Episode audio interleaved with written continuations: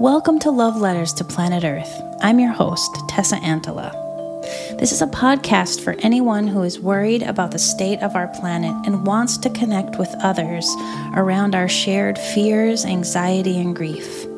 How do we learn to restore our kinship with nature, foster emotional resiliency, and find joy in this moment of planetary change? This is a space for us to practice how to learn, unravel, and rebuild together. Thank you so much for joining me here. Today on Love Letters to Planet Earth, we have Sharon Day with us. Sharon is a cornerstone in the Minneapolis community. She's a planetary grandmother and has been doing planetary intersectional work long before anyone called it this. She's a member of the Bois Forte Ojibwe tribe and founder and director of the Indigenous Peoples Task Force. She's a playwright, a writer, and began the Nibi Water Walks in 2013, where she continues to organize people to walk along waterways to pray for and lovingly connect to the water that flows across our country. These walks are one of the many ways she is in an intimate relationship with nature, and it's how she shows her care for this planet. Her work is to help life regenerate and thrive. She models planetary health and offers an example of how we as humans can practice tending to the story of regenerative life in our shared and unique moment in time. Sharon, thanks so much for being on the show. I just want to start with how it is clear how much you love water. Not just as something that sustains life and needs to be kept clean for our benefit, but as someone you love and care for deeply. This is not how our mainstream culture teaches us to relate to water or nature, even though we're both. How did you come to feel this closeness and kinship to nature, and how have you found an intimate friendship with water? Um, well, I grew up in northern Minnesota, and um, um, and our family did a lot of things together outside. Um, um, you know, we picked strawberries and blueberries together, and harvested wild rice in the fall.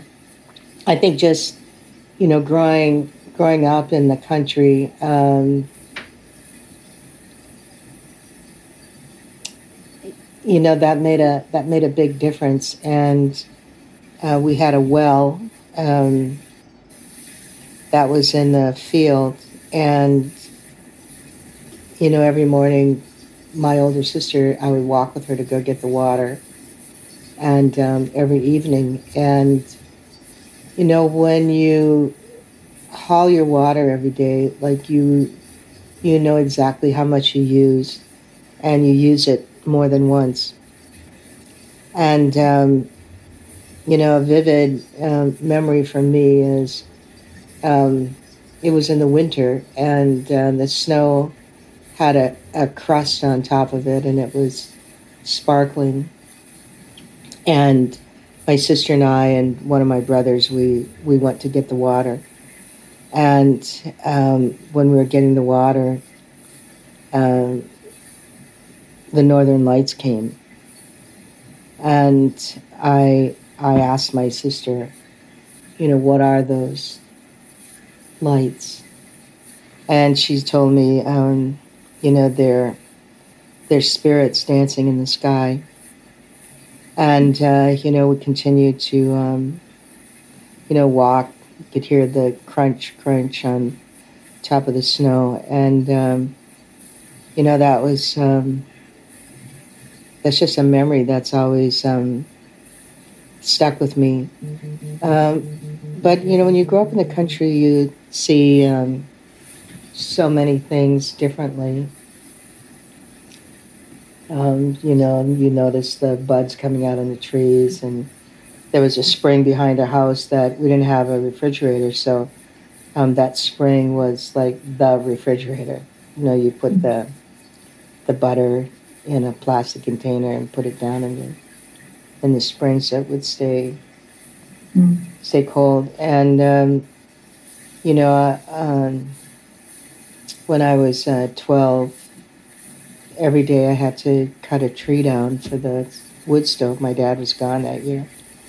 And, um, you know, cutting a tree every day, chopping it up, hauling it in, mm-hmm. hauling in snow in the winter to put on the stove for my mom to have water to wash our clothes. You know, just those daily kind of things that that had to be done. Um, I think you know, at, at, at such a young age, it really gave me kind of a purpose. And then when I moved to, um, you know, as an adult, um, I lived in Highland Park in St. Paul for almost all of my adult life. And so I'd walk along the Mississippi River, and um, and of course I crisscrossed it many times a day, at least twice. You know, to work in Minneapolis and back home, and and um, you know you develop a, a relationship with your surroundings. The little house I lived in in St. Paul um, that I bought in Highland Park um, that was a little, just a, a small city lot, and um, but we we took care of that um, land, and um, by the time I I moved off the block, almost everybody um, in the block, um, we never used any kind of chemicals on our lawn, or mm-hmm. and by the time we we moved most of the people on our block did not use anything anymore mm-hmm. either. So, um, you know, we took care of that little piece of land, and right down below us was Hidden Falls Regional Park. And, um, you know, I raised my grandson, my oldest grandson, and we had most of his birthday parties um, down in that park. And, um, you know, that also became sort of um, you know such an important um, part of our life, Hidden Falls, and and for the last um, ten years, um, you know, there's a water ceremony down at Hidden Falls every Sunday, and occasionally when you know people come to town and artists, directors, um, folks like that come to town, they want to have a water ceremony, they want to have some kind of activity. You know, we go down to Hidden Falls and so that was, uh, you know, um, a place that I, that I loved, had a long relationship with, and still do. And um, and then a couple years ago, I look, took a piece look at a piece of land here um, where I live in the Chicago, Chisago Lakes area, and mm-hmm. um, fell in love with it. And so, uh, so um, you know, and I live in an area where there's a chain of lakes, and you know, in Minnesota, I don't know any Minnesotan who is not somehow connected to some waterway, mm-hmm. some lake, some, you know, because we have so many. Yeah. So Sharon, I'm just, I'm really hearing that. I mean, you had to work for your water. You had to work for your heat growing up being, you know, so dependent on nature. And that gave you an appreciation that a lot of us don't always have an opportunity to grow. Uh, Sharon, what do you suggest for people that didn't grow up the way that you did and are feeling really disconnected but want to reconnect? Where do you suggest they start? Um, one of the things, you know, like I ask people to do is you know, every morning when they get up or sometime during the day, you know, when they drink a glass of water to, you know, consider where that water came from mm-hmm. and to say um, uh, thank you, uh, miigwech, to that, to that water, that, that water, um, you know, that you're going to put inside yourself to replenish. Um, you know, we each have about eight gallons of water inside our body. Mm-hmm. And so, you know, um, we replenish that water when we drink, uh, replenish some of that, that water. And so to really begin to be connected to yourself, mm-hmm. um, we are water. We are composed of water and minerals and um, nutrients and I don't know how many million cells in our body. Yeah. Each one of those cells holds water. Mm-hmm. And um, so, uh, you know, to, to when, when you take a drink of that water, to know that, you know, you're replenishing that body of water that lives inside of you. And then, you know, what we do on the water walks is really, I think that's the most important thing is people get reconnected with when you walk along a river for 10 days or 30 days or 60 mm-hmm. days, um, you come to know that river and um, you're connected to that river. And so, but you're also connected to, to the wind. You know, when you're walking, I ask people to be silent. Mm-hmm. And so when they're, when you're not listening to yourself or listening to somebody else, um, or you know to endless um, sound, and mm-hmm. then you can hear the, the, elements, and you can hear um, you can hear the wind and um, the rustle of the leaves and um, the songbirds or the screech of a hawk calling to you. Um, or to the whinny of a, of a horse um, when they see us coming, you know, horses they they pay attention. Um, I've had horses run up to where as close to get to as close to me as possible and and call and dance in a circle. Mm-hmm. And then come to as far, follow me as far as they can, and call again and dance in another circle. And you know, I think um, you know even the animals, you know, the animals especially recognize when something um, sacred is happening, and um, you know they're paying attention to that eagle uh, feather staff that we're carrying. They're paying attention to the mm-hmm. water that we're carrying, and so you know when people walk and slow down, um, you know, and they can see and hear um, all of these things that otherwise it's just that you're driving the country it's just a whiz you know you don't see anything you don't hear anything you're just watching the road and listening to the radio yes yes really disconnected and encapsulated and divided from nature instead of connected to it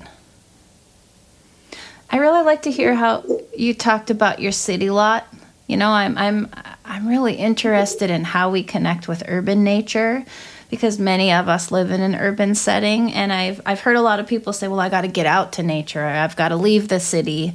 And um and I feel pretty protected protective over city nature too, and I think, you know, there's a huge opportunity there for us to um to sort of pull back the the the lawn turf, pull back the pesticide use, pull back the concrete in places where we can, and just really reconnect and protect that city. I mean, you know, butterflies, bees, migrating animals need to travel over cities and they need to have that habitat preserved there.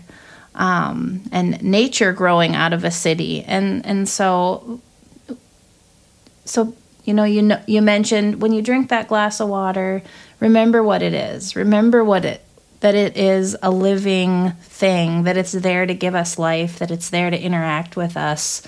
Um, what else would you suggest around just being an urban person in the city trying to reconnect with nature? Um, one of the things that we do in our one of our programs Indigi Baby um, is we is um, you know we work with with young people, and I remember one year we had just um, five and six year old um, kids. This is about 10 years ago. And um, uh, my daughter Suzanne designed this program. And she bought like a ceramic pot, clay pot, um, for each of the, the youth. And they had the teachings and um, and uh, and then at some point they painted their pot um, and uh, you could see on the pot like what they had absorbed from the teachings like mm-hmm. um, you know they had the directions they had um, love they had plants they had anyhow then they then they they planted um, um, cilantro and uh, jalapenos and uh, tomatoes mm-hmm. in their pot. You know, it was a good sized pot. And um, and then one of the lessons was um, we taught the youth how to make um, salsa.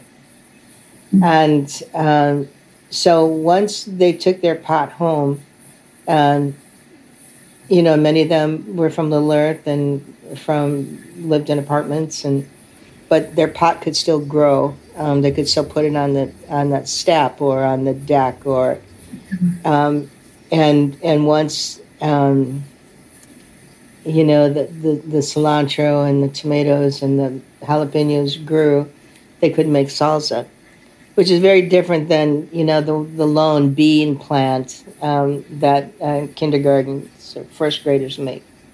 You know, you have that bean stock, and then you know, and what do you do with it? But this was actually something that they would know what to do with, and I think, you know, like everybody should grow something because even if it's herbs in your window, um, you know, at my house, at my little house in in Highland, um, you know, we had cedar uh, trees outside, and um, mm. so we were always able to provide um, cedar for people that needed it, and for ourselves. And and we had raspberries um, that grew alongside the house, and they actually came from my neighbor uh, many many years ago. And he asked me, he said, "Sharon, do you want me to come and get rid of them?" And I'm like, "Oh no," and. Mm-hmm. Um, and you know the grandkids would come over and they would you know love it when the raspberries were ripe to have their little cup or their bowl and and pick raspberries. And um, and in the backyard we had a raised garden bed where we grew, um, you know, tomatoes um, and cilantro um, and and and we grew tobacco. We grew tobacco since 2000, and um, you know. Uh, had a little pond in the backyard, and nice. the kids, uh, me and my granddaughter, dug the dug the hole for it, and um, I had found uh, you know the plastic liner at a at a garage sale, and it was pretty good size, and we had you know some plants in there, and um, and uh, you know so even though we had a little small lot, you know we had so much on that yeah. on that on that little piece of land. Um, yeah.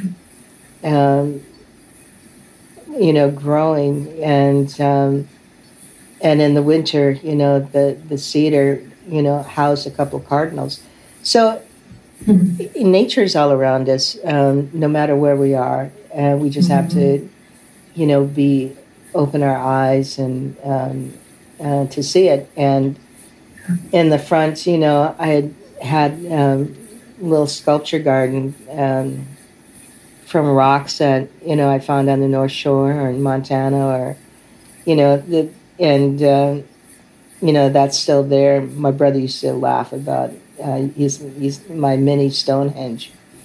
But you know those rocks reminded me. You know I was put down tobacco, but those rocks, you know, kept me connected to some of those places that I that I really love. Um, uh, yeah. You know, the North Shore, like you know, that's so beautiful.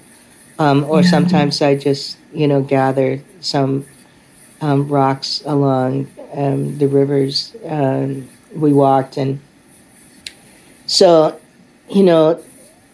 Um, there's so many ways to connect, whether you live in the city or you live in the country obviously in the country i'm not saying people are more connected there because you know in mm-hmm. the country people can also be just as um, you know it's just um, work um, yeah. but um, uh, you can be connected wherever you are and i think just you know like i say everybody should grow something um, because um, you learn so much whether it's flowers or um, or herbs or or food. Um, you know, we have two gardens here where I am now, and um, one is my own vegetable garden, and then the larger garden is where we grow um, produce for the Indigi baby foods.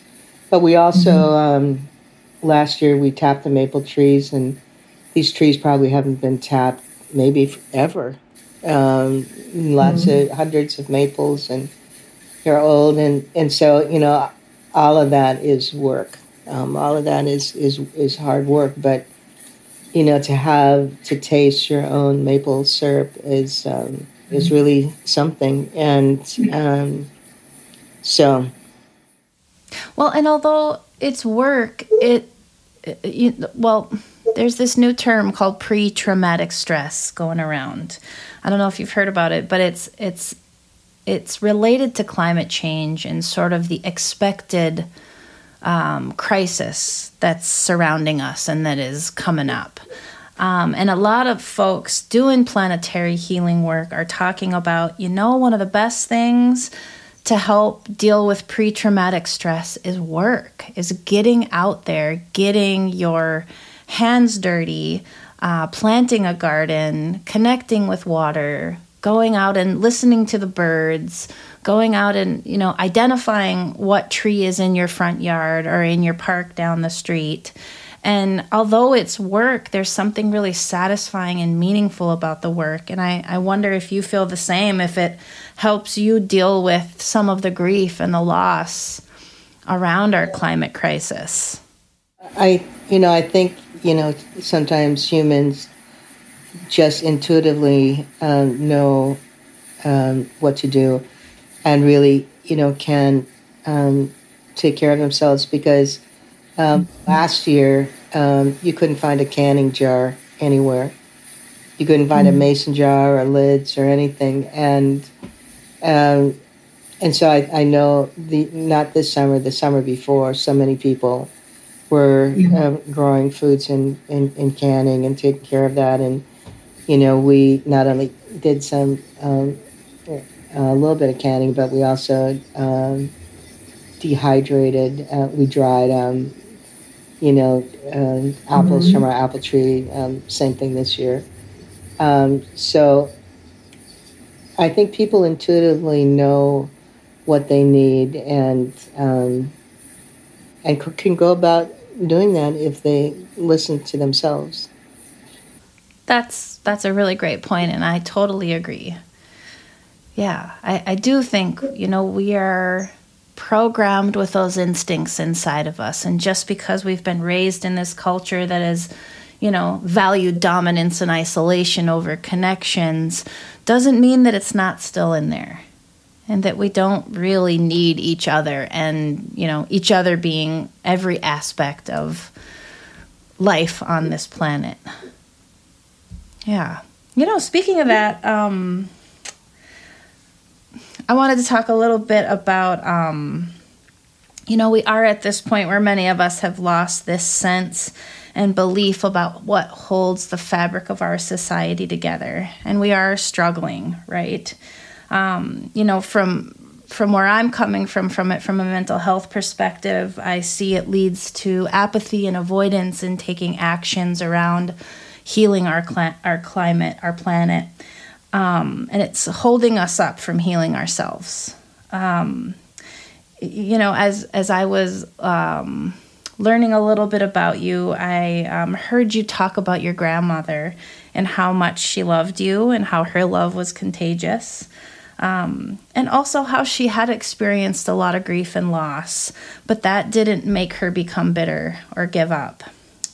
You know, I, think grandmothers and aunties are really important. And as we've sort of lost our connection to nature, we've also lost our connection to each other. Um, I recently was hearing um, some folks in India talk about uh, grandmothers and aunties and sort of the power that they that they hold, the way they hold our society together. Um, you know, indigenous folks have known this for a long time, but I think mainstream culture has really forgotten this. And now you're a grandmother, Sharon, right? And it looks like you hold a lot together. I'm, I'm wondering what you learned from the lessons um, of your grandmother's love and, uh, and how we can use these lessons to help us work through this planetary crisis. Like, uh, how do we build back up and hold back up that grandmother and that auntie energy in the world. especially if those of us maybe didn't have that connection to a grandmother or an auntie, or the connection was broken because of um, trauma. Can you just spend a little time talking about what it's like to be a grandmother, what you learned from yours, and how we can build more of that in our communities? Well, you know, I have um, I have my own biological grandchildren, um, but I also have, um, you know, all of these uh, youth that that we've worked with over the years in the Ikidowin uh, youth program, and um,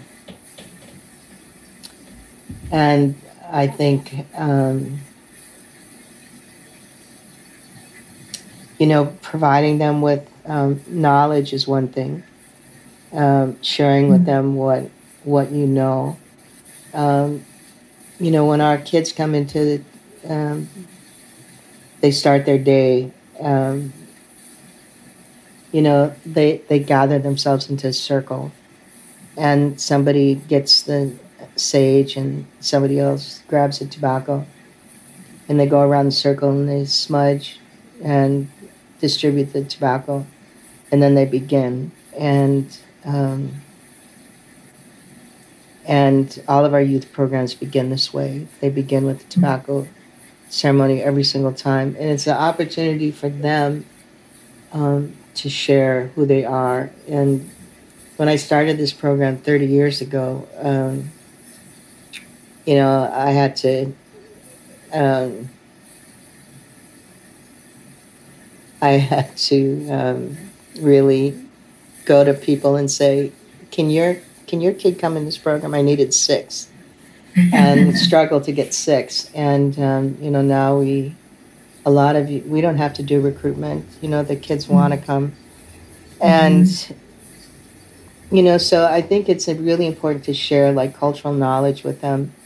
Um, some of them have names now. Um, they all know where they're from they can introduce themselves in the language, um, yeah. and they and they can sing. Um, you know, they've all everyone that's wanted a hand drum has made a hand drum. Um, they sing. Um, they know some of our our stories. Um, and you know, it's not just being a grand grandmother to my to my kids, my grandkids, mm-hmm. but mm-hmm. to be that figure, I think, for for all of these youth that come through the program, and and you know, I love these kids, um,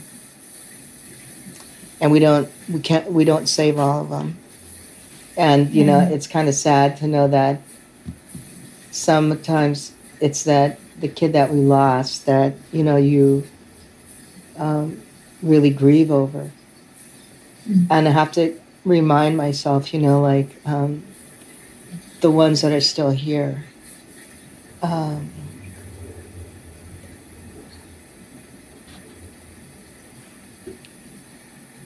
you know, they, they, the ones that are still here.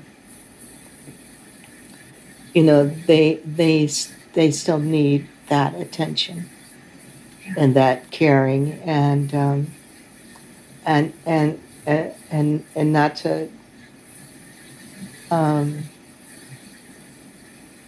you know to to pay attention to the ones that are doing well as well um, you know uh, but i think giving them as much information as we can teaching them songs um, mm-hmm. that's um, you know a lot of these kids they participate in so many things um, you know, I made a story for them based on one of our cultural stories uh, to do storytelling um, Monday night at. This be a big fire and Belwin Conservancy, and uh, and you know, you know those stories are gonna live on in them, and um, yeah, um, so giving them knowledge, but then also the the space um, to put put those things into practice, and that's what I see. Um, is so um, so important for these for these young people today, and to give them the opportunity every day when they are able to speak in that tobacco ceremony. It's their time to say what's going on with them. You know, that's how we got through George Floyd. That's how we're getting through COVID. Um, yeah. And allowing these young people every day the opportunity to say, to process what's going on with them because this is how we are not going to end up with um, people 40 years from now with PTSD. Yeah. Yeah. That's a good point. And 40 years from now, they'll be the, the aunties and the uncles and the grandparents, right? So, really giving them something to look forward to.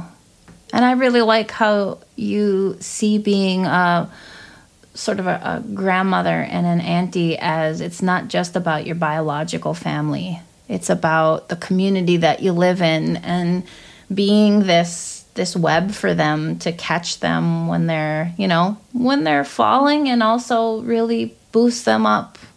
Maybe when they're not falling. Like, don't forget the ones that aren't really struggling, too. Everybody needs to get that. Everybody needs to be seen in that way. Well, that's beautiful. Um, you know, I just I wanted to talk about grief a little bit more. Um, we are here because life on Earth is struggling. Um, we're reconciling this planetary crisis that we've created, and it's really our main work in our generation, in our children's generation.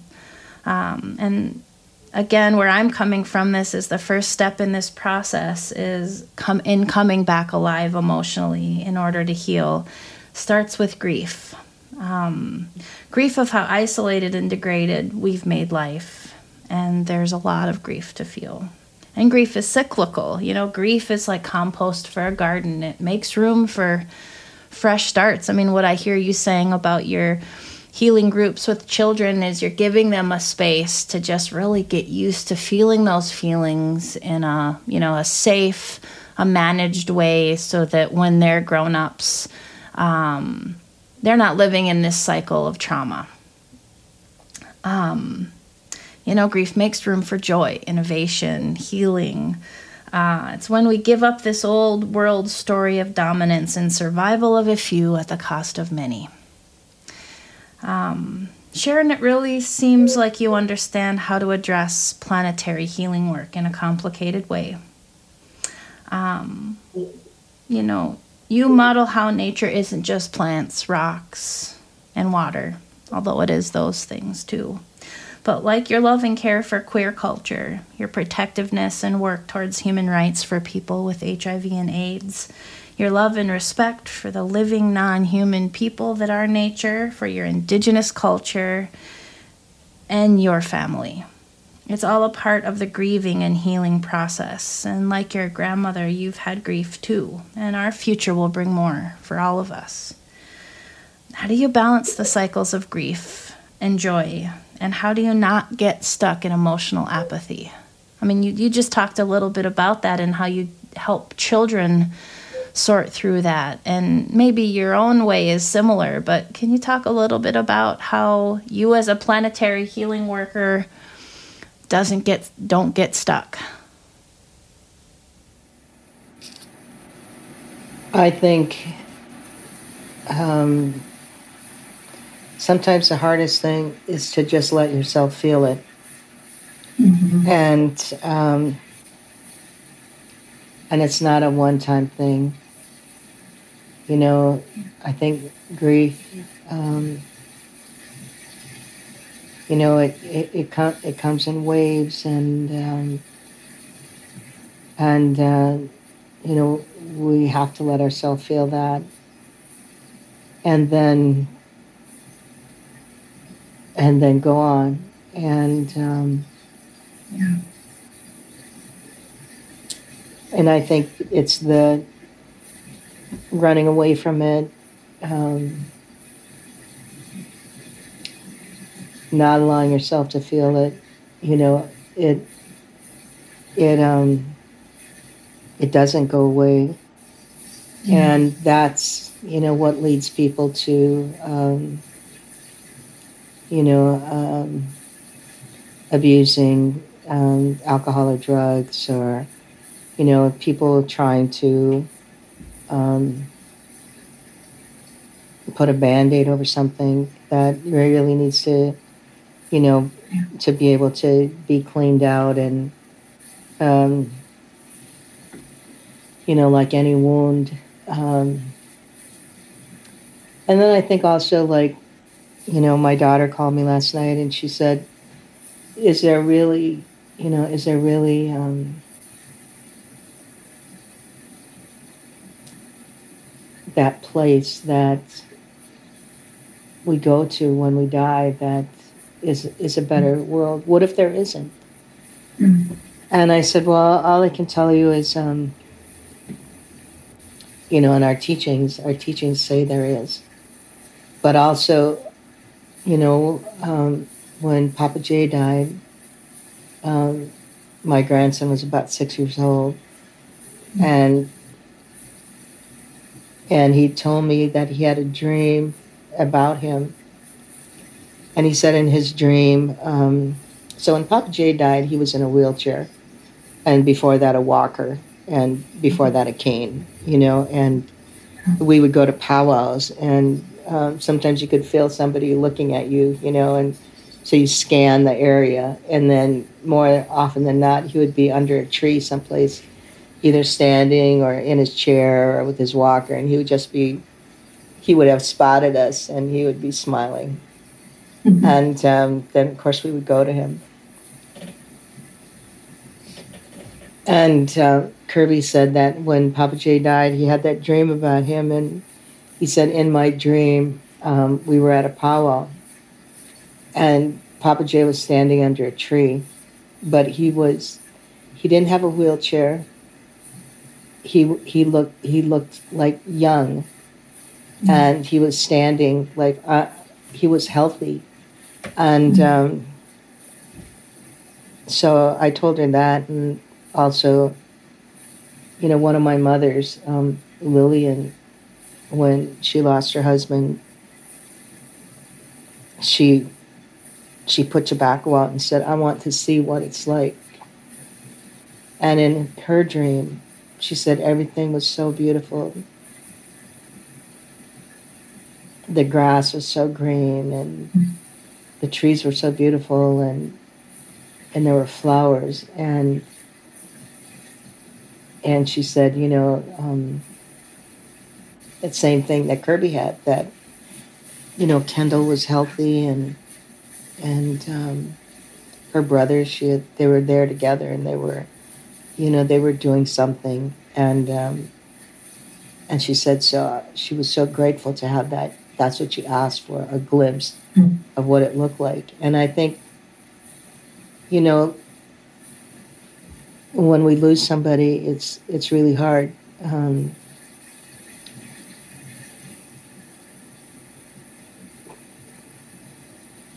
but you know in our teachings they say that you know we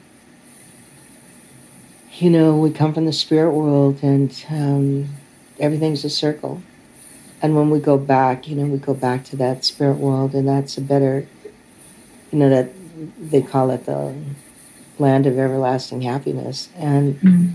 so i think you know to to know those those teachings and even in the, that ceremony um, you know when they give instructions to that person they're telling them where to go and what, what they're going to see and what they're going to do and and you know that teaching is so similar to other people's teachings across the globe Yeah. um, Yeah.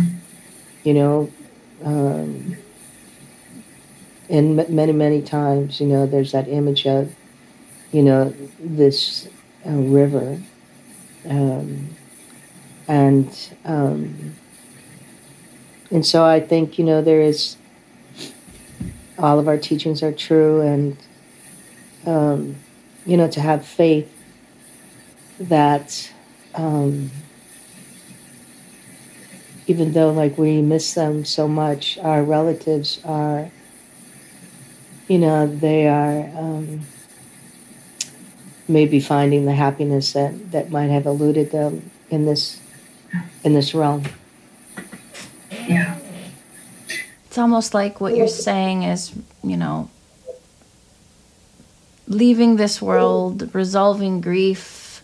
Um, they're kind of similar. Like it's about being the person that you are underneath all the layers of loss and change and and uh, you know when you first started talking about grief how grief is work and it's repetitive and it comes in waves you know i just saw you walking across that crusty ice as a little kid you know and sounds like the water's been teaching you how to grieve your whole life.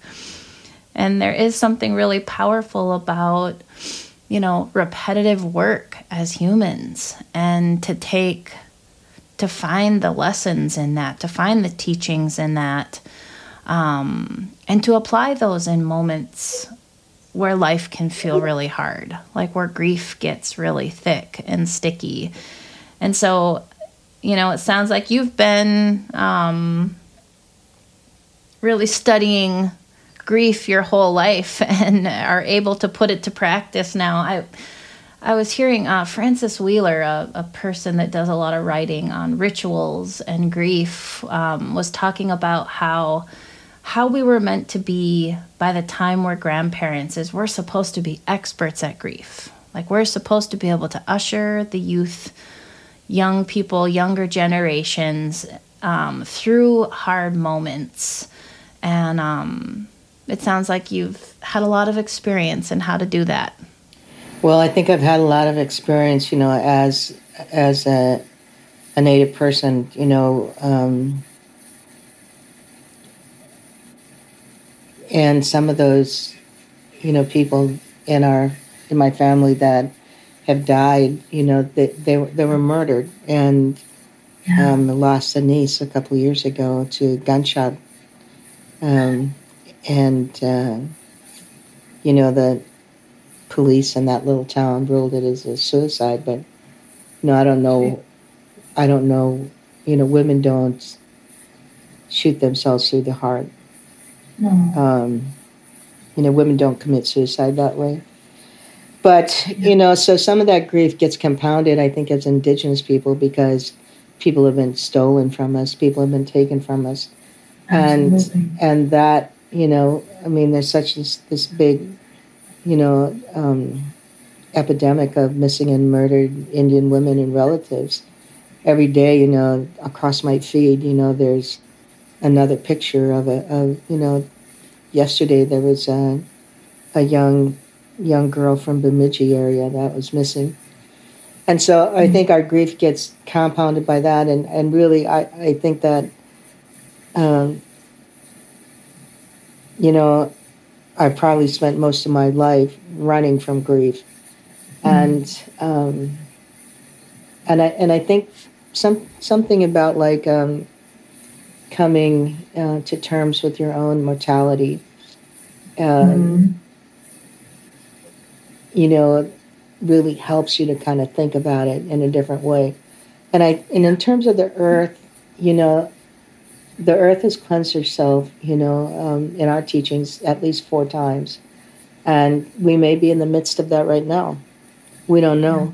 But if we are, you know, the earth will continue and um, and and maybe um, and you know humans will will learn something. I don't know, but yeah. um, but you know in our in our and also in our teachings you know they say like you know you know put your tobacco out every day um, yes. and you know and i myself don't do this um, I, I i do put it out when um, when i'm in ceremony or um, or you know when i'm doing something um, somebody asked for prayers the other day and so I, you know, I lit my sage and put my tobacco in it and promptly set the smoke alarm off.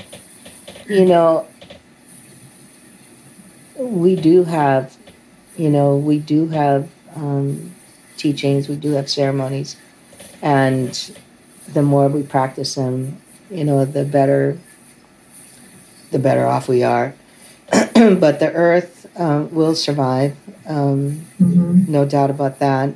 Um, whether you know humans do, um, you know, that's that's uh, some will. Um, that's questionable, Mhm. you know, like because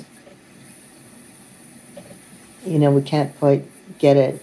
Like even even after last night, you know, uh, everybody this morning on Facebook was talking about climate change, but tomorrow they'll forget about it.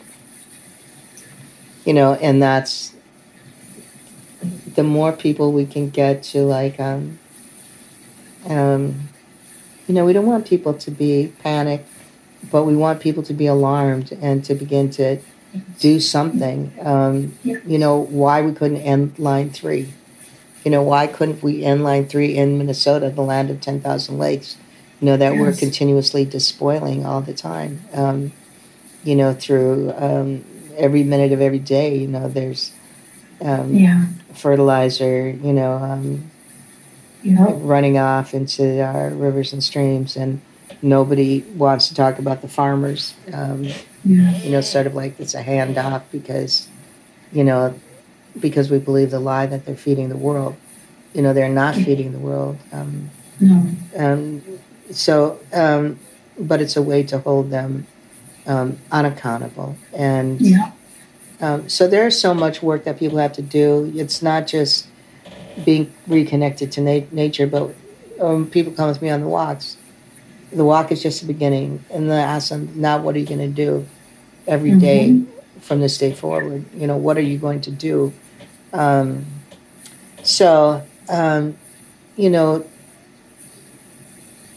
so we, you know, like, you know, when we learn new things, um, it doesn't mean anything unless we begin to put it into practice, unless we begin to um, make that become part of a new behavior, you know, Yes. and and then if we can do that enough, you know, we may achieve some kind of wisdom.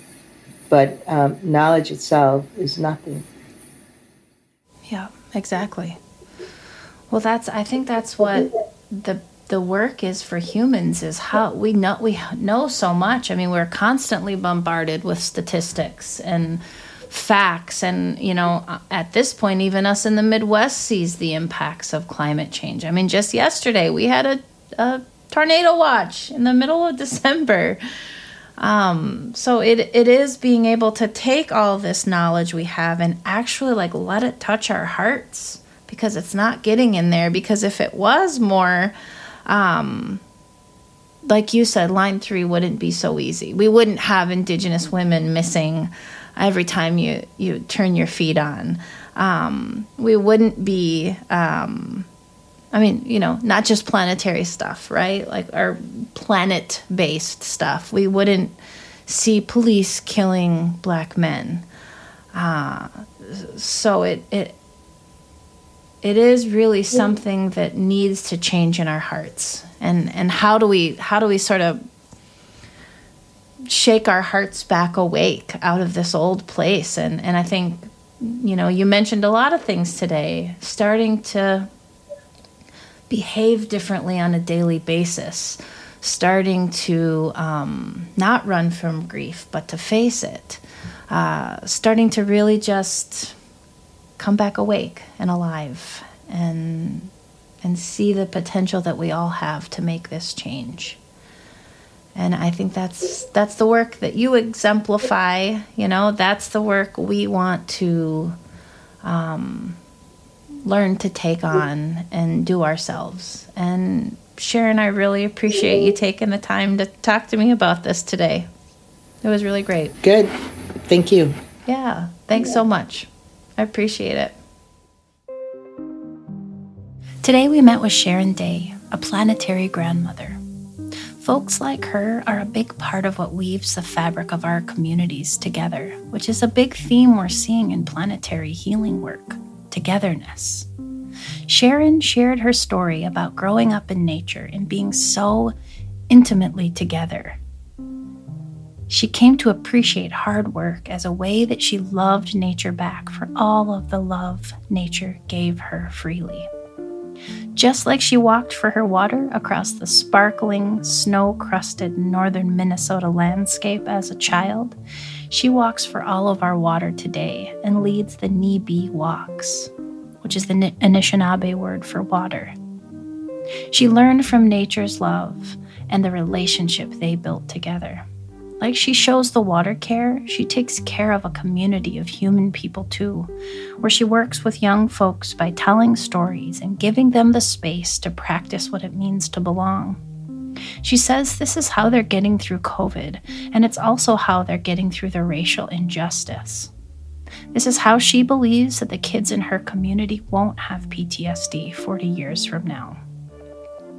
She noted that sometimes the hardest thing is just to let yourself feel grief, to get to the point where you give up running. Sharon expressed this work of giving up and giving in and how it took her a long time to get there. But avoiding it is what leads to the numbness, addiction, and mental illness. And you just gotta get to cleaning out the wounds. She noted how easy it is for humans to forget climate change she said this is why Line 3 couldn't be stopped and why pesticides in farming are rampant all across our country. Why, in a land with so much water, are too few of us working to protect it? Just like water leads us through the landscape, emotions guide us through our internal landscape. And this podcast is a practice of navigating our emotional travel towards planetary healing. She suggested a simple thing to practice no matter how distant we may have found ourselves in nature in the moment, when you take that first drink of water each day, say thank you. Because that water is the reason every single one of us is alive. That water you drink is nature at its most loving center.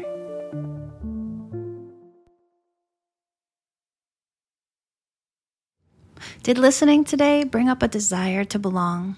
Do you have ideas on how to do this work in ways you already are in the world? Or ways you feel really stuck? How do you connect in this planetary moment with the life around you? I would love to hear from you. Send a voice note or write me an email at loveletters to planet earth at gmail.com. This address has the number two for two.